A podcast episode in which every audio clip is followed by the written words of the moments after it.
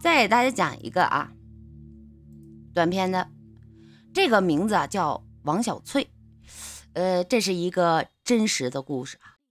老宋，人称啊宋屠夫，在村里呢是个杀猪的专业户，长得特别凶悍，胆子也特别大，经常一个人呢走很远很远的夜路去山里收购肥猪，每次都是喝得酩酊大醉才回家。这次，他去山民王福家买猪。王福深知宋屠夫的喜好，这不抽烟不好色，就好一口酒，就准备好了好酒好菜款待宋屠夫。酒足饭饱之后，时间已经是深夜两点。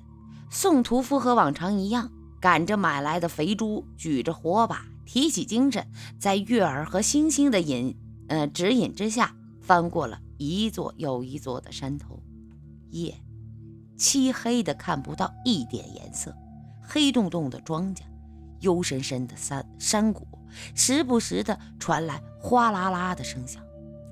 为了壮胆儿，宋屠夫轻轻地哼起了歌曲，不知不觉走了很远的山路，来到了一个山岗之上，风突然大起来。他感到有点寒意，忽然有位女子一身白衣坐在路边，轻轻的唱歌，声音轻柔温婉，十分动听。宋屠夫看不清她的脸，却感到她在朦胧的月光下特别的美，就吃惊的问：“哎，姑娘，这么晚还不回家，在这儿干啥呢？”女子呵呵连连的笑着，没有回答。你叫什么名字？你家搁哪儿住啊？宋屠夫关心的又问。女子轻轻的笑，回答：“我家就在前面，翻过这山就到了。我是王一牛的女儿，王小翠。”哦，呃，记得回家，这外边不安全。宋屠夫好心的留下一句，就离开了山岗。天蒙蒙亮的时候，他看到了前面的木房，就进去敲开了主人的房屋，讨了口凉水。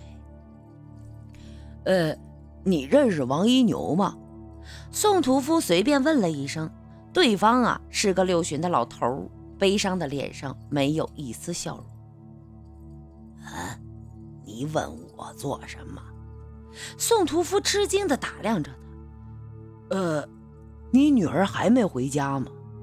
老头诧异的问：“你，你怎么认识我闺女啊？”宋屠夫一本正经的回答：“ 呃，她叫王小翠，刚才半道上唱歌，还跟我说了会儿话呢。”老头一听，双眼充满了惊恐，险些呀倒在地上。宋屠夫慌忙的将他抱住，急问：“呃，怎么了？”你和你女儿吵架了？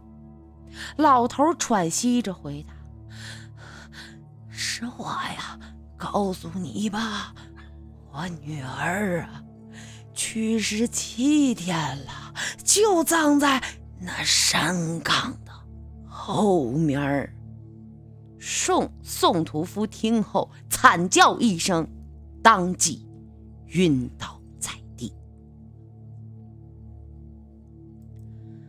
好的，这个呢就是我给大家带来的故事，名字叫做《王小翠》。